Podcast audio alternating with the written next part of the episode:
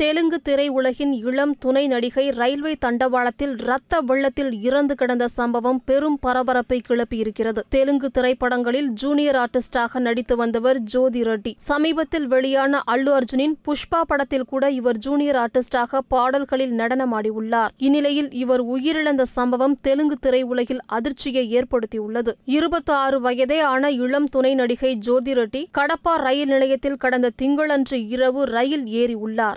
ஹைதராபாத்துக்கு வர ரயில் ஏறிய இவர் செவ்வாய்க்கிழமையன்று அதிகாலை ஐந்து முப்பது மணிக்கு தூக்க கழகத்தில் ஷாத் நகர் ரயில் நிலையத்திலிருந்து ரயில் புறப்பட்ட நிலையில் இறங்கியதால் தவறி தண்டவாளத்தில் விழுந்து தலையில் பலத்த காயம் ஏற்பட்டு ரத்த வெள்ளத்தில் கிடந்துள்ளார் என கூறப்படுகிறது. கச்சிகுடா ரயில் நிலையம் என நினைத்துக் கொண்டு அவசரத்தில் அவர் இறங்கியதுதான் இந்த விபத்துக்கு காரணம் என கூறுகின்றனர். மேலும் ரத்த வெள்ளத்தில் விழுந்து கிடந்தவரை அங்குள்ள மக்கள் பார்த்து ரயில்வே அதிகாரிகளுக்கு தகவல் கொடுத்ததும் அருகே உள்ள தனியார் மருத்துவமனைக்கு அழைத்து அழைத்துச் சென்றுள்ளனர். ஆனால் மருத்துவமனைக்கு செல்லும் முன்னரே அவர் உயிர் பிரிந்து விட்டதாக கூறுகின்றனர். ஜோதி ரெட்டியின் மரணத்தில் மர்மம் இருப்பதாக நினைத்த உறவினர்கள் உடலை வாங்க முதலில் மறுத்தனர். ரயில்வே நிலையத்தின் சிசிடிவி ஃபுட்டேஜ் கேட்டும் அவர்கள் ஏன் தரவில்லை என காவல் நிலையத்தில் புகார் அளித்த நிலையில் இது தொடர்பாக வழக்கு பதிவு செய்த காவல்துறையினர் நடத்திய விசாரணையில் அந்த ரயில் நிலையத்தில் சிசிடிவியே இல்லை என கூறப்படுகிறது. உண்மையிலேயே அந்த இளம் நடிகை தூக்க கலக்கத்தில்தான் இடறி விழுந்து இறந்து போனாரா? அல்லது வேறு யாராவது தள்ளி விட்டார்களா என்கிற கோணத்தில் வழக்கு பதிவு செய்த காவல்துறையினர் விசாரணை நடத்த சம்மதித்த நிலையில் நடிகையின் உடல் பிரேத பரிசோதனைக்கு அனுப்பி வைக்கப்பட்டு இருக்கிறது.